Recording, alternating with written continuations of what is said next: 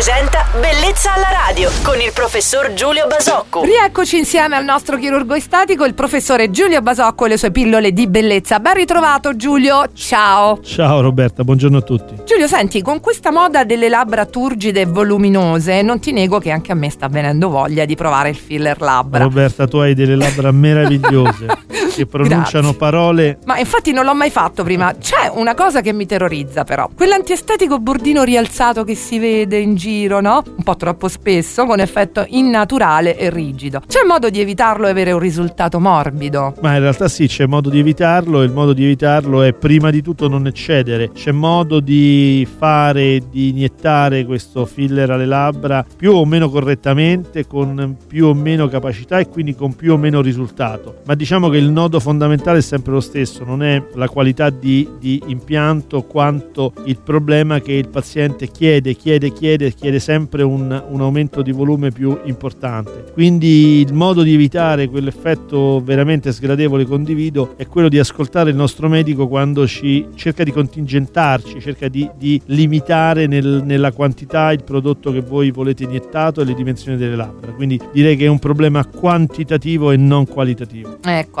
ascoltate e seguite sempre i consigli del vostro chirurgo estetico. Ringraziamo a questo punto il nostro di chirurgo estetico Giulio Basocco per averci delucidato e soprattutto rassicurato su questo trattamento labbra, sempre molto discusso. Ti aspetto domani qui su Radio Globo. Ciao Giulio! Ciao tesoro, buona giornata a tutti.